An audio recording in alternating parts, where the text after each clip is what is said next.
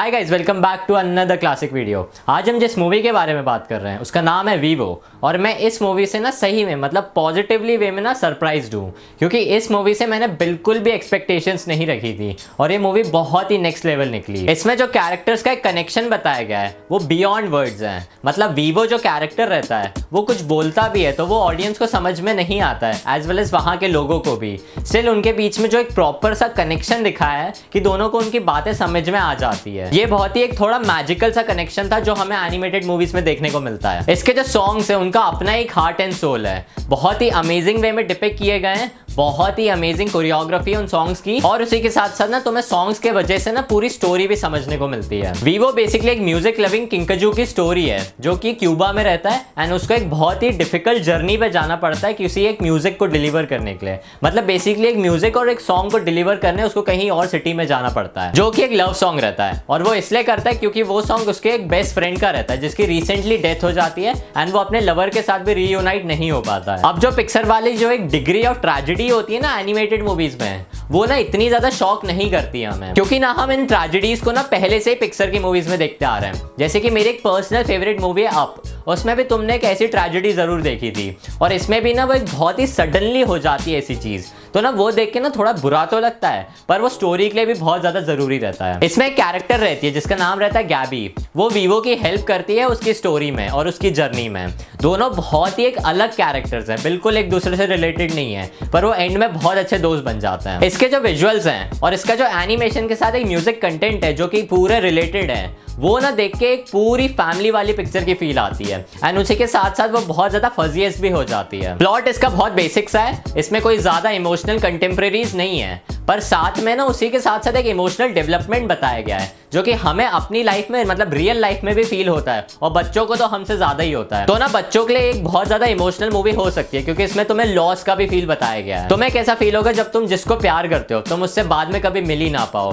ये जो छोटी छोटी मिजरीज होती है ना, वो बहुत ज़्यादा इंपैक्ट कर जाती है बच्चों को भी। तो उस वजह से ना, इस मूवी में और ज़्यादा डेप्थ आ जाती है। ये एडल्ट से ज़्यादा ना यंगर ऑडियंस को टारगेट करती है मूवी एंड वो उसी के साथ साथ ना, एक बहुत ज़्यादा ना मैसेज भी देती है, जो कि बताती है कि बेसिकली अपनी फैमिलीज़ और अपने जो फ्रेंड्स होते हैं, वो कितने ज़्यादा इंपॉर्टेंट होते हैं हमारे लिए, भले ही उनकी डेथ हो जाए। मूवी मेकर्स का जो एक चॉइस था कि वो एनिमल्स को बोलने की एबिलिटी देते हैं पर ना ह्यूमंस को उन चीज़ों को समझने की एबिलिटी नहीं देते हैं। तो जो पूरा एक क्योटिक सिचुएशन था ना, इसको देख के मूवी और ज़्यादा कंफ्यूजिंग भी हो जाती है, पर उसी के साथ साथ ना करिज्मेटिक भी बन जाती है। याद है रियो मूवी में ना जो बर्ड्स रहती है, वो आपस में बात नहीं करती है जब ह्यूमंस होते हैं, और जब ह्यूमंस चले जाते हैं तो वो आपस में आराम से बात करती है। पर इसमें ना सिचुएशन उल्टा ही है। इसमें वीवो जो रहता है, वो ह्यूमंस के सामने और ह्यूमंस को ही बताता है कुछ, फिर भी उनको समझ में नहीं आता है। पर इस मूवी में ना दो पर्सपेक्टिव बताए गए हैं। पहले जो एक तो वीवो का खुद का पर्सपेक्टिव है। वो अपने पर्सपेक्टिव में ना नॉइजेस निकालता है। पर जो ह्यूमन पर्सपेक्टिव बताया गया है, उसमें हमें समझ में आता है कि वो ह्यूमन लैंग्वेज में ही बात कर रहा है। तो एक थोड़ा इंटरेस्टिंग और एक नया कंसेप्ट था मूवी के लिए। आई थिंक ये एक सटल प्लॉट था।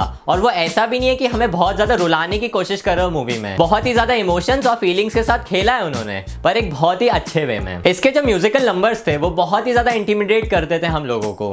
लाइक बहुत ही अच्छी कोरियोग्राफी बहुत ही अच्छे विजुअल स्टेप बाय स्टेप और जो लिरिक्स के साथ एक विजुअल बनाया गया जैसे कि ये लिरिक बोलना है मतलब ये वर्ड बोलना है तो उसके अकॉर्डिंग उनका ही एनिमेशन होगा। वो बहुत ही ज़्यादा मज़ेदार, पर उसी के साथ उनको बहुत ज़्यादा मेहनत लगी होगी इन चीज़ों को करने के लिए। पर ना ओवरऑल जो इनका म्यूज़िक और एनिमेशन साथ में रहता है वो इतना भी ज़्यादा इमोशनल और इतना ज़्यादा मेमोरेबल नहीं रहता है कि वो मैं अभी भी याद रखूँ। जैसे मूवी मैंने दो दिन पहले देखी तो मेरे को अभी सारे वीडियोस याद नहीं है मतलब सारे डांस परफॉर्मेंस और म्यूज़िक याद नहीं है। सिर्फ़ वो उस टाइम देखने के लिए बहुत बेटर है। कुछ कुछ सीन्स में ना वीवो दूसरे जानवरों के साथ बात कर रहा होता है तो हमें वो चीज़ें समझ में आती है। पर कुछ कुछ जगह ना वो ह्यूमन से बात कर रहा होता है तो हमें वो समझ में आता है क्योंकि वो ह्यूमन लैंग्वेज में बोल रहा है। पर उसी के साथ साथ वो कभी कभी ऐसे चर्पिंग या जो उसकी ऑफिशियल लैंग्वेज है मतलब जो जानवरों की लैंग्वेज है उसमें बात कर रहा होता है तो ऑडियंस को वो सुनाई देता है। तो वो देख के ना लगता है कभी कभी कि यार थोड़ा एक जो ह्यूमन के साथ जो कैरेक्टर इंगेजमेंट है, वो थोड़ा सा खुद कंफ्यूज हो गए कि मूवी मेकर्स दिखाना क्या चाह रहे हैं।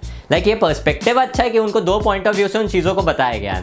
पर ना ये डिफ़िकल्ट हो रहा था ऑडियंस के लिए कि वो समझ में उनको आ रहा है कि नहीं, वो हमें समझ में नहीं आ रहा है। भाई, ये जो मैंने बोला, ये तो मुझे आप खुद समझ में नहीं आ रहा है। एक बार फिर से करते हैं। वीवो जो है, वो जब ह्यूमन से बात कर रहा है तो उनको चीज़ें समझ में आ रही है। और हमें भी आ रही है क्योंकि वो हिंदी या इंग्लिश, जो भी लैंग्वेज में तुमने देखी है, उसमें बोल रहा है। पर वो कभी कभी ऐसी बातें बोलता है कि ह्यूमंस को जो सुनाई दे रहा है वो ना जानवरों के लैंग्वेज में सुनाई दे रहा है। मतलब अगर बर्ड्स बात करती हैं तो उनकी चर्पिंग सुनाई देती है। वैसे वो उनकी लैंग्वेज में उसको कभी कभी ह्यूमंस को ये सुनाई दे रहा था।